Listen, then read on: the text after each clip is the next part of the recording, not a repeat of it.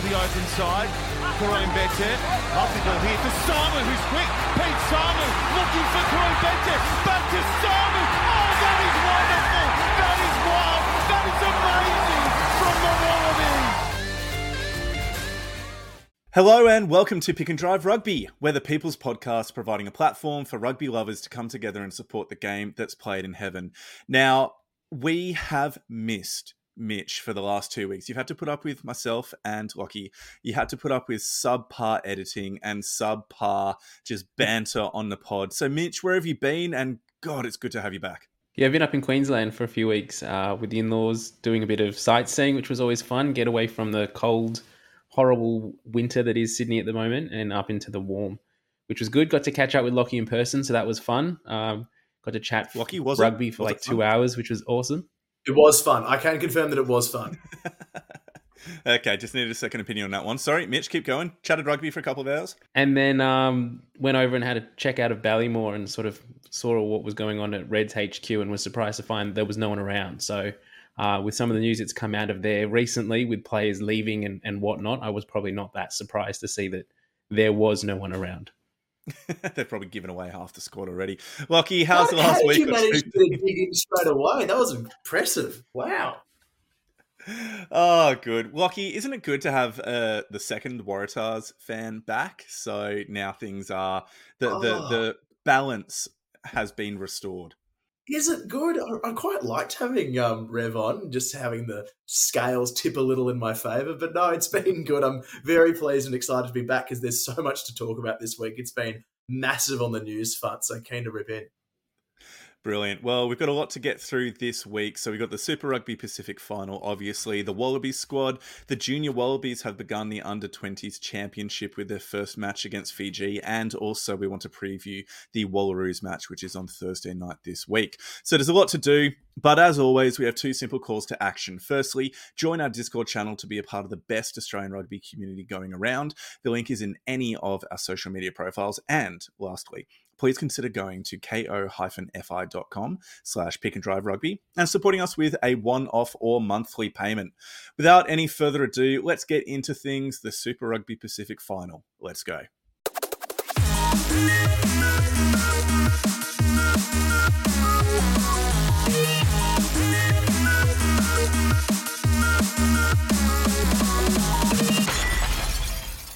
All right, let's get into our rugby chat for this evening. So we'll start things off with the final of Super Rugby Pacific. And for most Australian rugby fans, this was probably not the final that we were hoping for. We were hoping that the Brumbies would have gotten through last week and be playing the Chiefs or the Chris, well, the Crusaders as uh, things panned out this week. But we did end up with an all New Zealand final. Final score was 25 22, the Crusaders, yet again extending their dominant lead in Super Rugby Pacific. Uh, Lockie, we'll start with you. What were your initial thoughts of this game? Oh, frustrated, I guess, in the sense that the Crusaders keep on winning. It's it's deeply frustrating as far as the competition's concerned because I'd love to see more teams getting that title and more people engaging with their with their fan base and tapping into that sort of winners history and that winners environment. But you've got to give credit to the Crusaders. It's amazing to see them roll on. Seven in a row is a bit ridiculous, but each one they celebrate like it's their first. It's clearly embedded in everything that they do is getting to the end and winning it. And they played superbly, and I'll touch on it quickly down the line, but they played Ben O'Keeffe superbly. I think the way that they managed his um, ruling on the breakdown influenced that game more than anything else. Ando, this was the end of Scott Robertson's tenure as head coach of the Crusaders before he joins the All Blacks next year. Do you did you watch the end of this game and kind of think that this was kind of the end of an era in a sense that we might not see as dominant um, a Crusaders team moving forward from this? Uh, look, I think there's a couple of things to say there. Firstly, I'm glad we don't see any faux breakdancing anymore. Uh, hopefully, that won't be a thing. Um, secondly, no, I don't think it will be the end of an era because for a while, I just have a sneaking suspicion. A while now, I've had this theory that um, Scott Robertson isn't all he's made out to be because what's he done other than be a coach of one of the best provincial setups in the world? And I feel like I could go into that system and be the head coach and still have some pretty good games with the Crusaders under my leadership because they're so damn good. The pathways are so good, and everything they do as a unit is amazing. So I don't think that with the departure of Scott Robertson, it is going to be the end of an era. Um, there might be a few more blips on the uh, on the results in 2024, but I think they're still going to be an incredibly quality team moving down the tracks. You're looking at the actual game and how it played out. There was a lot of disgruntled Chiefs fans at final the final whistle, uh, not too happy with the way some of the calls went their way in this game. Three yellow cards dished out to the Chiefs, none to the uh, to the Crusaders. What was your thought around the, uh, I guess, discipline or lack thereof of the Chiefs in this big game? It comes down, at least from what I saw, it comes down to the Chiefs literally getting offside with Ben O'Keeffe in the first 10 minutes. So I think by the time that Luke Jacobson got sent off um, for the second yellow card, what turned out after Anton Lienert-Brown's uh, head high collision, they already had racked up nine penalties, five of which were inside their defensive half. So immediately, Ben O'Keeffe's in a position where he is not tolerating anything that the Chiefs are throwing at them, and he's getting physically and you know clearly upset and wants to have the game open. But because his ruling on the breakdown is so clear around rolling away from the tackle, and the Chiefs weren't able to get out, it was a combination of really fast attendance to the breakdown from the Crusaders to keep Chiefs players tapped in, but also the Chiefs not adjusting and not going, okay, this is where we're getting hammered. We've got to roll away quicker. So I think they were too slow on the uptake in that regard. And by the time they sort of were able to readjust, it's already too late. They've already got Ben O'Keeffe offside. And one of the most controversial points in this game was the giving of the yellow card early on in the first half to Anton Lienert-Brown. What were your thoughts around the, I guess, the uh, judicial process in this regard? clear head on head contact, very low mitigation. Yeah, look, I think a lot of days you could probably see it as red card. It might be one of those finals decisions where they're not wanting to give away a red card and they kind of reduce it down to a yellow as a result of that. Um, maybe the pressure of the occasion gets to the officiating team as well. Uh, yeah, I think I think the commentary around this game has been pretty fair in that probably should have been a red card, but it wasn't. But at the same time, the Chiefs' discipline was comparatively poor, and you can't expect to win a final giving away three yellow cards. So, really, I don't think that that was the thing that um, changed the nature of the game or anything like that. Uh, I guess my initial thoughts around it came from the outcome of the head clash. And so Anton Lienert-Brown goes off with a yellow card, but the player that he makes contact with actually fails his HIA and doesn't come back at all. And I know mm. it's a pretty slippery slope if we start looking at outcomes of um, particularly HIA or uh, head contacts to see if that has any kind of say into the um, the penalty or what's handed out to the player. But the fact that the Chiefs were able to bring a player back on and Anton Lienert-Brown and it wasn't upgraded to a red card um, didn't quite sit right with me considering how much of a focus we're putting on head contact, tackle technique, and for most for mine, there wasn't enough of a mitigation or a dip in height. Um, look, if we look at the wider All Blacks perspective from this game, who do you do you think that there was any uh, changes to maybe some thoughts around selection for the All Blacks for um, Ian Foster, who's watching this game? Were there some worries that you think he might now be having, particularly in terms of discipline, with the way the Chiefs were playing? Oh, I don't think that'll be the case coming into All Blacks selection. I think you know, you've got Sam Cane pretty clearly instilled as an All Blacks captain, and you know, yes, he's yellow carded in a final, but his was the build up of other penalties around him as well. So I don't think we're really going to be keeping an eye on that element. As from a performance perspective, I think that there's real noise around having Shaun Stevenson in the mix. Mm-hmm. I think mm-hmm. you'd have to consider him after another really good performance in the final.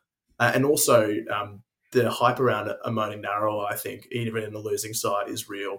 That's the first time I've had a really good look at him outside of my sort of one eyed takes in the Reds games. And I love what he's offering on that wing. He's really efficient and effective. And then the other two that are drawn straight to mind is the influence of Sam Whitelock coming back in and how Richie Mo'unga has to be a lock at 10. I think those are a couple of clear lessons yep. that you take out of a game like that. Can I just jump in there as well? I think a really big thing that comes out of this too is the importance of having someone like Will Jordan just as that strike player at 15, uh, Jordan or a Stevenson. I think that having players like McKenzie and Mo'unga on the field at the same time, I don't think is the best use of the resources or the quality of players that the All Blacks have. I think keep Mo'unga at 10 or have McKenzie at 10 and the other one at 23 on the bench and then you have the strike players around them to make the difference because the backline has enough skills to, for someone to step up as a second playmaker if needed. But man, Will Jordan and Shaun Stevenson just continue to show their class in 2023. Um, and yeah, Emoni Narawa is one of the hottest prospects this season and can't wait to see if he does get an opportunity in the black. Which way? I, I want to know which way you guys both tipped this game. When you put your chips into Superbru, if you did, which way did you go going into this game?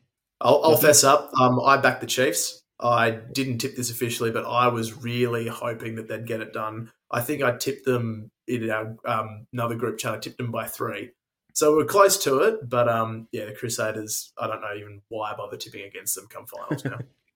Yeah, and, look, uh, for me, it was Chiefs all the way because I just don't give a crap that the Crusaders won. I've just stopped caring about them as a team. They're just too good and it's just boring. I want someone else to win and um, to just change the narrative and change the picture. And one of the reasons why, genuinely, is because I've had a few. I went away on um over the weekend with a couple of uh, couple of mates, and some of them are like ex Union fans. And when the results came through, they were just again just being like, "Ah, oh, it's the Crusaders again. Who cares?" Um, I feel like there yeah. needs to be a different narrative within the competition. And I was hoping the Chiefs would be able to bring that, and they fell just short. Just. Just short. Well, I think that kind of wraps up our our chat for Super Rugby Pacific this year. We might go through in coming weeks uh, a bit of a uh, review of each of the Australian teams and sort of talk around how we thought they go and give them a score. But now it's not quite the time for that. We have more exciting news to dive into, and that is the Wallabies Rugby Championship squad announcement. Let's uh let's get into that. I think Lockie, you're you're running this part, so I'll hand over the baton to you. Absolutely. We'll jump straight in because this really is what we're here to talk about. An all Kiwi final doesn't really cut the mustard for me. So, coming in on Sunday, we've seen the squad drop. We've got two actually that we'll go through. Um, the main Wallaby squad for the TRC, and Eddie's also announced a train on squad. So we might sink our teeth into that second side at a later date, but we'll canvass them both quickly. And we have to start at the top. Massive call Eddie Jones has announced for the first time, I think, in Wallaby history, yep. co captains. We've got Michael Hooper and James Slipper, two Wallaby Centurions who'll be running the Carter at the top. Uh, Ando, let's go straight to you, mate. What do you make of this call? Absolutely love it. And I think what it does is it provides some flexibility for Eddie Jones in terms of who he's picking within the match day 23 or even the starting 15. Because there has been um, some justifiable conversation going around about Michael Hooper's place within the starting 15. And uh, I don't think yet, well, you know what? I'll just say it. I think McReight's had a better season than Michael Hooper, and if it was just off 2023 form, then McReight would be ahead of him. Um, but it's not. There's so much more to picking a starting seven in, in a World Cup year than just simply having one hot season. Um, although McReight's pretty damn good. But I think that having two co-captain captains means that um, Hooper can be rested justifiably and McReight given an opportunity within a game, and it not being seen as anything more than an opportunity to blood a new up and coming international player, but also give a senior player a rest. And you still have Slipper as that leadership person on the field that can that can take the responsibility moving forward. And I think that that is something really beneficial. Um, there's, there's a lot of new faces in the team, a lot of new players coming in, and having two seasoned veterans being able to guide and lead this team incredibly well, I think is a good decision. So I was pretty keen on it. Mitch, looking at that co-captaincy angle, and I guess it's so important during these Rugby World Cup years as well to have continuity in your leadership squad. So having a slipper and a hooper do you think that tag team will be in effect throughout the whole World Cup with one on the bench, one in starting? And what do you think that does for a squad having that continuity? I really like what Eddie Jones has kind of said in press conferences and interviews after he named his squad. Uh, and it sort of highlights a few uh, selection uh, I guess, questions or um, answer some of the questions that we've got around the way he's put this squad together, and that's adaptability, and that he wants a squad that's going to be able to in- overcome any issues or um, disruptions that happen in a game of footy, whether it's HIA, whether it's red cards, yellow cards, whether it's injury. So that's the reason he's primarily gone with this split captaincy, so that should James Slipper or Michael Hooper get sent off or um, isn't available to play for a game for whatever reason, we do have someone to back up. I also kind of think that he's looking a little bit to the future through this, and we're not necessarily just looking at uh, Rugby World Cup 2023 with this decision. From as far as we all know currently, Michael Hooper's not playing on next year, so he won't be available as Wallabies captain post the World Cup. Uh, James Slipper has signed on until 2025, so he will be hanging around. So I wonder if that um, allows Michael uh, allows Eddie Jones the flexibility to be able to uh, play around with the leadership group and also have a look towards the future as well. That when Michael Hooper does hang the boots up, theoretically at the end of the year, uh, James Slipper is able to take over, and we, um, we're not necessarily starting fresh again in 2024. Yeah, a bit of a passing of the torch, you could almost say, with Hoops and Slipper, two experienced Super Rugby captains, being able to take up that mantle together. It's personally really exciting to see them get that mm. opportunity. And we'll quickly jump into the squad list in full because I'm keen to get some instant reactions around maybe some people that we thought uh, a surprise omission or maybe some you know really interesting inclusions in the side. So we'll start with the forwards. We've got Alan Alaalatoa, Richie Arnold, Matt Faessler, Nick Frost, Matt Gibbon, Jed Holloway, Michael Hooper as co-captain, Tom Hooper, Rob Leota, Fraser McReight, Zane Nonggorr, David Porecki, Pete Samu, Will Skelton, James Slipper as co-captain, Taniela Tupou, Jordan Uelese, and Rob Valetini. Uh, Mitch, throwing it back to you, mate. Give us a couple of names that stand out from that list.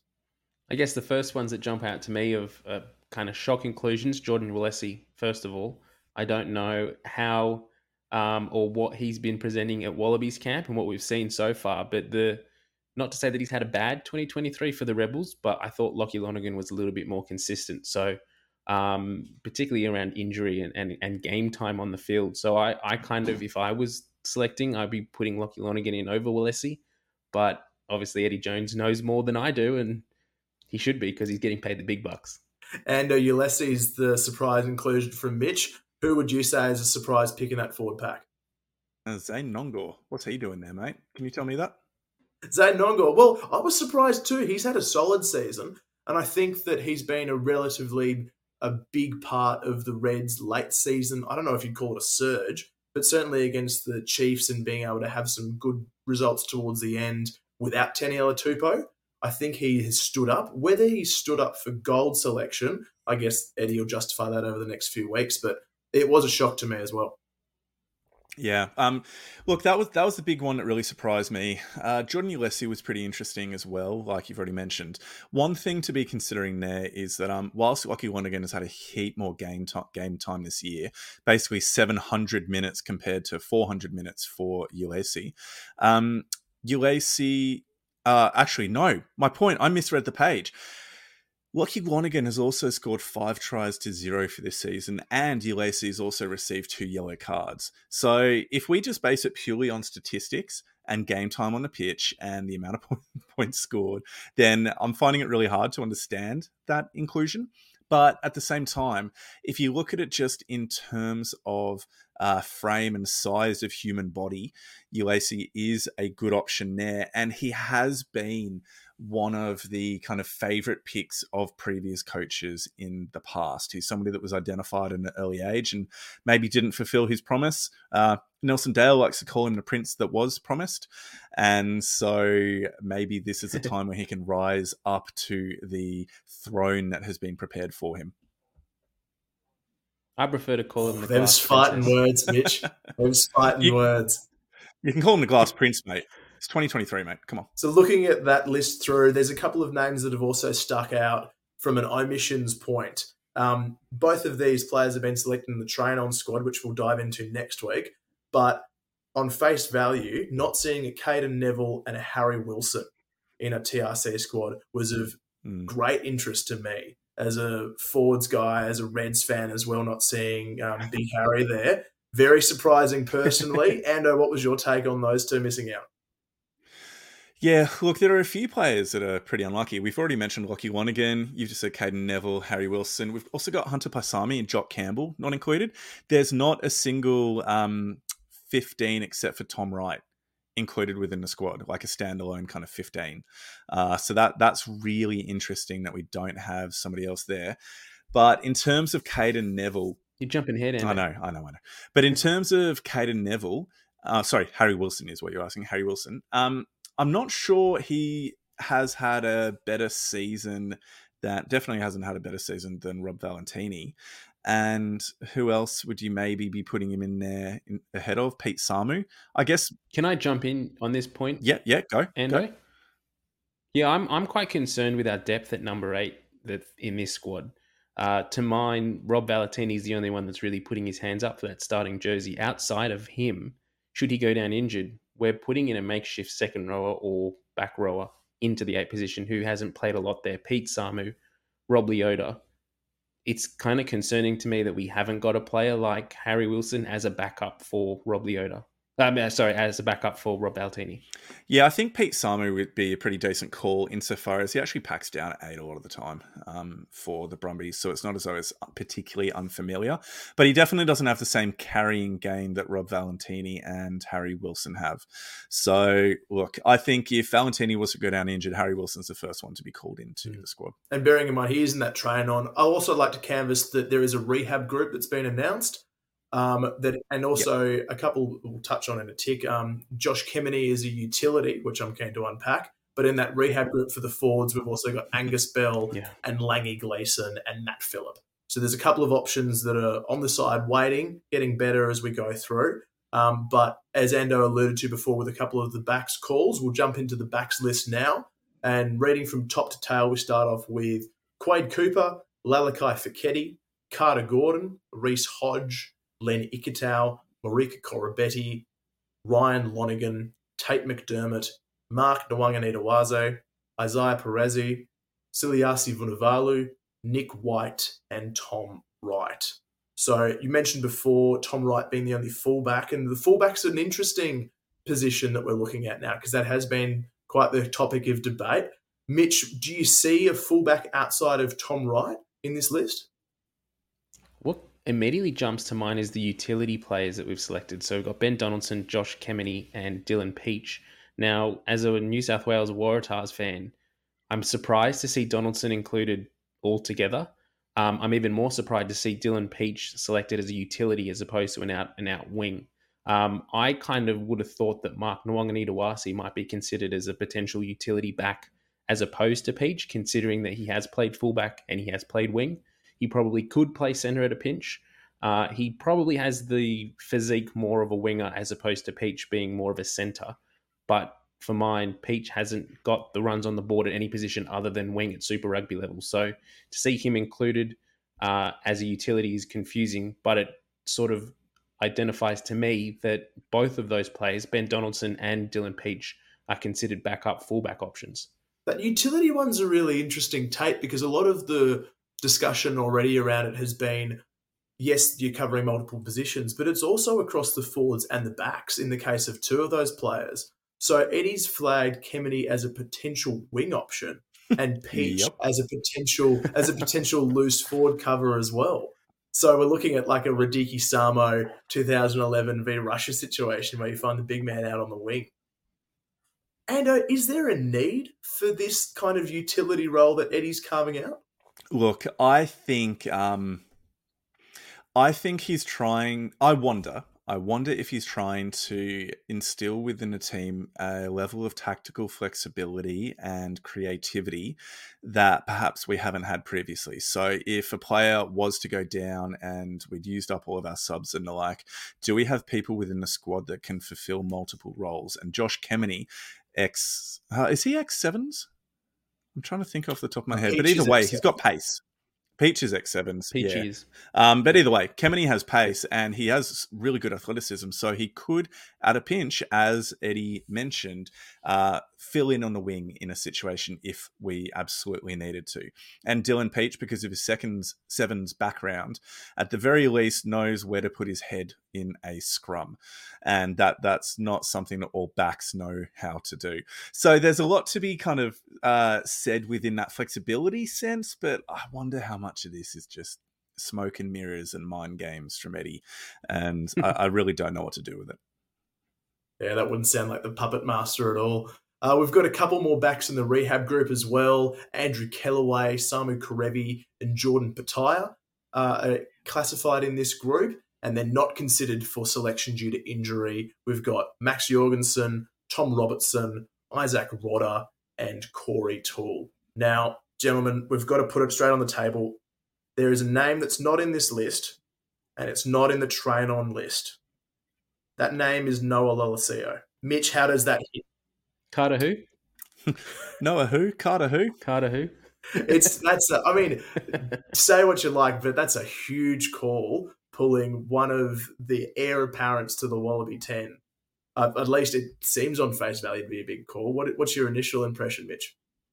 I wonder if it comes down to Eddie Jones purely not wanting to go down the path that Dave Rennie did. Um, he has there was two interesting questions that were put to Eddie early on in the press conference after this squad was announced, and the first, and they were both around the captains. The first one was a, a journalist asked, "Why did you go with co-captains? We've never had that before." And he says, "We want to do things differently." And then another journalist asked, "Well, you've picked two guys who've captained the Wallabies in the past year. That's not different." And then he go, and Eddie's response was, "Well, we're not necessarily doing things differently. We're just doing them better." So part of me wonders whether Dave Rennie had. You can say what you want about his, uh, I guess, commitment to Lolesio in the past three years, selecting him, dropping him, putting him in squads, kicking him out again. But I wonder if Noah Lolesio is kind of missed out on this squad purely from Eddie Jones's choice not to go down the same path that Dave Rennie did. It's an interesting take as well. Think, Sorry, you go, Adam. Sorry, I'll, I'll, jump in there. I also just think that like, well, Lolesio actually hasn't had the best season. Um, we we can talk about his previous Wallabies experience, and you guys know how, in a way, defensive I've been about the treatment and kind of long term planning around Lolesio's time in the Wallabies. But he hasn't been particularly good this season, and even in the finals run, he was getting swapped out for Jack Debreczeni as well, who was a preferred starter. Now, a lot of that comes down to the strength of the Brumbies squad as a whole, but I can I can see some of the reasoning as to why he may not have been included in the kind of 33 man squad but for him to not be in a training squad as well that that's just mind boggling that's really really hard to understand i think there is a little bit of an asterisk to go with that point though like Lolesio copped a, a HIA going into the finals, so he missed the first week because he wasn't available for selection. Mm. So some of those decisions were forced on the Brumbies. So I don't know if we can necessarily say that he wasn't selected because he wasn't playing well enough. It was because he wasn't actually available for selection. So if you talk to Stephen Larkham, Stephen Larkham reckons he's the best 10 in Australia at the moment. And I mean, he's going to back his guy. That's that's what he does um, as his coach and as his Super Rugby, I guess, um, what's the word, mentor. Uh, but yeah, the fact that he's not even listed in this train on squad slash Australia A means that it's huge. And this actually huge. feeds on really nicely from a point that you raised earlier, Ando, albeit indirectly, which is yes, Noah didn't make this train on squad or the Wallaby squad, but neither did Jack Debreczeni, who was copping a lot yep. of praise and a lot of interest from parties as a bolter. So the two pivots for the Australian team that went the deepest haven't been considered at all. And I guess in a way it just shows, like you look at who are the out and out fly halves? Well, it's Quade Cooper and Carter Gordon as the two because Donaldson's listed as utility, and we saw he actually played a decent amount at 15 as well over the last couple of seasons. So I can understand Donaldson being called a utility, and really, do you need more than that within a squad? Because you're not going to have two tens within your 23 man match day squad. And so if one of them gets injured, you call one of the reserves over um, to join wherever the team is. But realistically, three is enough. Two plus utility is enough within a 33 man squad. Um, again, if we expand our topic out to the training uh, squad, that's different. But within the 33, I can I can really understand why uh, Quade Cooper and Carter Gordon has been chosen because Carter Gordon is arguably the form 10, a form Australian 10 in Super Rugby Pacific. I think And if Ben Donaldson's listed as utility, what do you think Reece Hodge is chosen for? What position? Yeah, that's a really good question. Um, maybe fullback. Maybe fullback. I think that's our. I think he's our backup fullback. lots.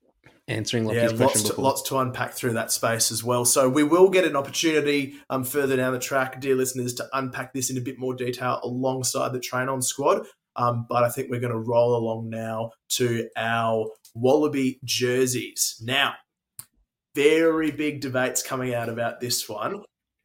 I'm going to start with you, Mitch. We've got a gold, and that's got what we're going to be wearing the entire campaign, unless we meet Romania in what looks like a semi final. We can probably write that one off. But what is our first impression of our Wallaby gold jersey? Look, at first I didn't. I wasn't too keen on the idea of uh, just. It, it's very similar to what we've had in the past. Uh, you compare this to the 2019 World Cup, and apart from the the tinge or the the orangification, orangification, if that's a word, of the jersey in the last few years, it's pretty similar. Um, I was really hoping to have some of the First Nations design that it's depicted on the away jersey incorporated into the home jersey. I know they have said that on the player issue jerseys, they're going to incorporate that design uh, behind the player collar and in the player numbers. But I would have just loved to have seen it included on the the jersey in some way. Um, as it is, the away kit looks cool. Hang on, hang on. I don't hate hang on. the design. got. Uh, the white He's itching. He's itching to go. Oh, we'll, we'll take that opportunity then. Ando, away kit, let loose. Mate, I freaking love it. I don't. The, people have been crapping on it so much, and I love it. I think it's great. And out of the two of them, I'm going to buy the away kit first. I, I'm going to get that one first because there's no other jersey that we've had in as long as I know that looks like it. Um, and I really like the clean look, and I like the indigenous strip on the sides and on the like shoulders as well. I I think I really, really, really enjoy it. Mitch, were, were you going to share similar positives, or do you have some reservations about it? Uh, yeah, not not too similar. Um, it stumps me the fact. First of all, it stumps me the fact that we have to go white. Um, the second, and we know that's all around World Rugby's idea of having to cater for colorblind and and all and jersey clashes and whatnot. But the thing that irks me is that we design this jersey, and however it looks, if you like it or you don't, that's fine. But we've come out and said that we're actually not going to wear it. There was talks that we were going to wear it in our last pool game against Portugal, I think it was. But Rugby Australia has since changed their mind and said, no, actually, we're going to wear the gold jersey all the way through. That's our clash kit. And should, as Lockie said before, I think was Romania, should Romania make the final, which is realistically never going to happen, we're not going to have to wear it. So, in that regard, I would have loved to have seen the First Nation design, as I said before, incorporated into the home one. I'm also confused as to this like star pattern that's across. It, it, it's is across both. It doesn't nearly come across at all in the home jersey, but in the away, this star pattern. It's I've I've read online that it's supposed to be like a boomerang design. Um, as far as I'm aware, boomerangs don't take corners, so I'm not quite sure why it's like star and, and pointed. And you can see the full range up on Wallaby Shop and through ASICS as well to go through some of the other options. They've got their Anthem kits, a whole bunch of other things. So it's worth having a peek and seeing what's on offer. But certainly a bit of conversation around it. And I want to bring this up really quickly. Where's a classic collar? Where's a classic old school collar for old time's sake? I just thought I'd pop this one out just as a little reference point, but it's I just it screams success and naughties rugby to me when you pop a collar on. But I'll leave, I'll leave it there. We'll drag it on, otherwise I'll go on a rant. Um, we're going to quickly look at our junior Wallabies now, jumping across. They've got themselves an early win. Take us away, Ando. How good to see the boys getting the dub. Absolutely brilliant. And it was a really, really entertaining game as well. The Junior Wallabies opened their under 20s championship account against the Flying Fijians. And they came away 46 to 37 victors, but in no way, shape, or form was this a comfortable encounter.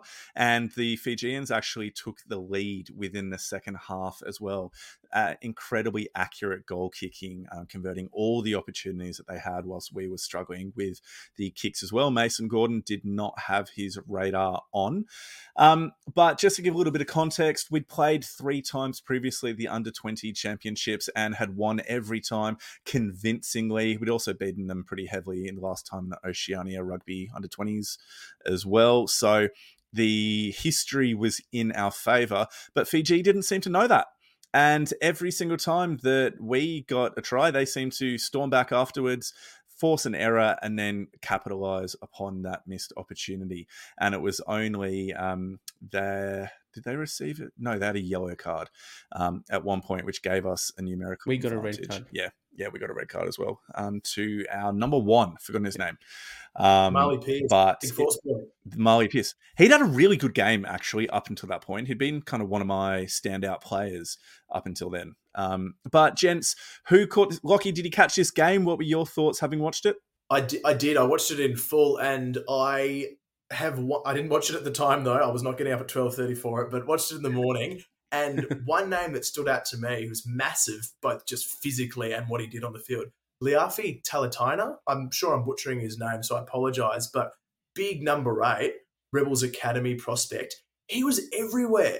He was so hmm. so good. So from the first kickoff, he's out annihilating blokes, and then goes through the whole game. He's got one or two try assists from memory. Would have been near the top of the tackle count, and he gets the match sealing breakdown steal for um, us to kick a final penalty to secure a bonus point win and make sure the Fijians don't get one. He is something special. I really, really enjoyed his running game as well. Just at a good, aggressive, abrasive number eight, the kind of back row that we're always talking about in Australia. You know, we need an enforcer, we need a scary bloke. He's scary. He's scary straight off the bat. So he stood out for me. Uh, coming in on a slightly different scale to him was David Vaihu within the backline. I think he was playing at 12, um, brother of Glen Vaihu down at the Rebels. And he he had a really, really strong game in the backs, particularly in a way he was able to kind of uh, cut under or cut in and run that really hard unders line. Um, set up a couple of excellent opportunities for the backs in and around him with that hard ball carrying within the backs. So that was impressive as well. Um, and Mitch Darby Lancaster, he is just an incredible player on the sevens circuit, and he was able to show his goods here as well. Yeah, again, a player that's come out of this sevens program and is just absolutely firing. Corey Toole in Super Rugby Pacific this year is just going from strength to strength. Darby Lancaster in the under 20s as well. Like, but all of these guys, as soon as they're in space, they just look so comfortable. Mm. When they've got the ball in hand, they just make the right decision all the time. He's definitely going to be a big prospect moving forward. Not exactly sure how much of Super Rugby he's going to play in the immediate future. I would imagine that John Manenti wants to keep his hands on him in the sevens program as long as he can. But he's he's going to be really good rugby player once he does get finish up in the sevens and move across to the 15s as he's shown in And this how game. exciting! Uh, Lockie, what do you quickly think- hand over Sorry, that you go. we had that we had those three players that we're just talking about. Well, they're all rebels. They're all rebels players, and you know Melbourne gets canned for you know not having development, not having people come through. But Lafayette Talatani is a massive inclusion for them. He's an academy prospect. You've got David Vire who partnering up with Glenn Darby Lancaster coming into the system. It's a really good sign for Victorian rugby coming through that these are the stars of the under twenties team so far. Yeah, definitely. It might be a bit premature, and no doubt we'll talk about it in future. But how stacked is this Rebels team looking in the next few years? What is it going to take for people to actually turn up and support this team? when are people in other states going to start rocking the uh, the merch around town? Relocating A Aussie rules question- teams.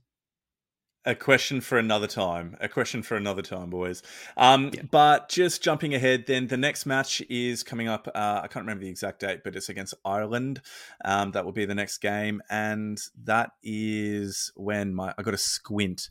Uh, 7 p.m. 29th. 29th. Okay, so four days away from 29th. today. And the 29th is Thursday. So it'll be Thursday at 7 p.m.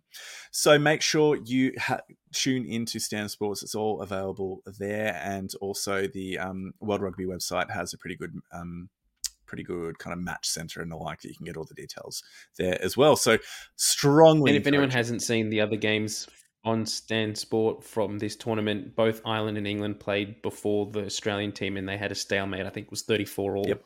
So there's some big games coming up for the junior Wallabies moving forward. Yeah, definitely. So we're, we're in a tough squad, uh, tough pool, I should say, but there is a lot of hope moving forward, considering that the last time this went ahead, we went through into the finals and only lost to the. Uh, only lost to France in the actual final. So, a lot of hope for us moving ahead, which now leads us into some further international action, which is the Wallaroos versus the Black Ferns. The game is going to be played Thursday this week at 7 p.m. at Dolphin Stadium in Moreton Bay.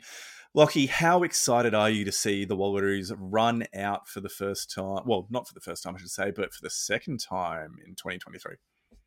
Oh, I can't wait. I cannot wait. It's, a funny one heading out to um, sort of Moreton Way and watching it at Dolphin Stadium um, I would have loved it to be you know, in Brizzy and get a chance at Suncorp, but super excited. We're really hopeful that we're going to be close to a sellout. That's what I'm hearing. That you know the tickets are creeping up. Then ten thousand is not unachievable. It is within the realm of possibility. So I would love to be part of that packed house. I cannot wait to get up there.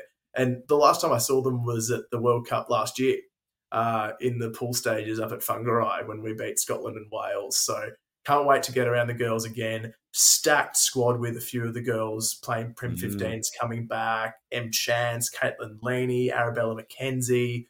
We've got we've got stacks of talent Without a doubt, and I think that the international players or the the overseas players coming back into the squad is going to make a big difference.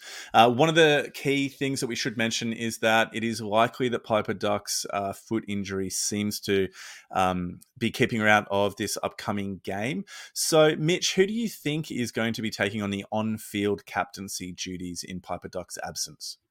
Look, if I was head coach, I know I'd be going with um, Emily Chancellor, but the fact that she's just come back to Australian shores, didn't play Super W this year, doesn't have some of the connections with the newer girls that are in the squad, probably puts her out of selection. So I, I would expect to see potentially Grace Hamilton. Yep. Um, be given the captain. Yep, fair enough. Okay, Lockie, a couple of players that stand out to you from this squad. Go for this squad, I'm really excited to see if Leilani Nathan gets a chance. I was really impressed with her Super W season. And also, I know she had a crack early on, but getting um, Faitala Moleka um, having a run from the Brumbies again. She started at 15 for memory against Fijiana, but I think it's such an exciting um, role player to have in the mix as a playmaking fullback who can inject herself into the line. It's going to be tough given you've got the likes of uh, Mackenzie coming back in, who automatically fills that kind of role, and then Lori Cramer down the track. But really keen to see her get a shot. And um, also, just for those Queensland players to be able to get a chance and run out um, in Southeast Queensland, I hope there's as many Reds as possible rolling into that team. As there should be. Uh, for me, a couple of players I'm incredibly excited to see, hopefully get some game time, is Desiree Miller and Jasmine Huriwai. So, spoken about Jasmine Huriwai in the past and what she brings as a scrum half, probably off the bench with Piper Duck most likely starting. Um, sorry, not Piper Duck, uh, Layne Morgan most likely starting. Um, and Desiree Miller has just had a fantastic season for the Waratahs. Excellent uh, place kicker as well. So, she could be someone to take on the kicking duties if Lori Cramer is not starting on the field. Uh, Mitch, for you, mate, we've we've named a fair few players at this point, but is anyone new or old that you're excited to see run out onto the field? Um, as Lockie said, those girls coming back from England have had such a good year so far over there. So I'd be interested to see how they go and if they can bring in something different uh, that potentially they haven't been up against in Super W this year uh, I'm really looking forward to seeing some of the the big girls up front as well have a good crack. Eva Karpani is always mm. great to watch, and um, Emily Robinson as well. They get along. Bridie O'Gorman. Um, I think that's where this game's going to be won or lost if we can really hit them at set piece. So expect a big um, big performance from the big girls up front. And uh, where do we think Ash Masters is going to be taking to the field, Lockie? Do you reckon she'll be at fullback this week?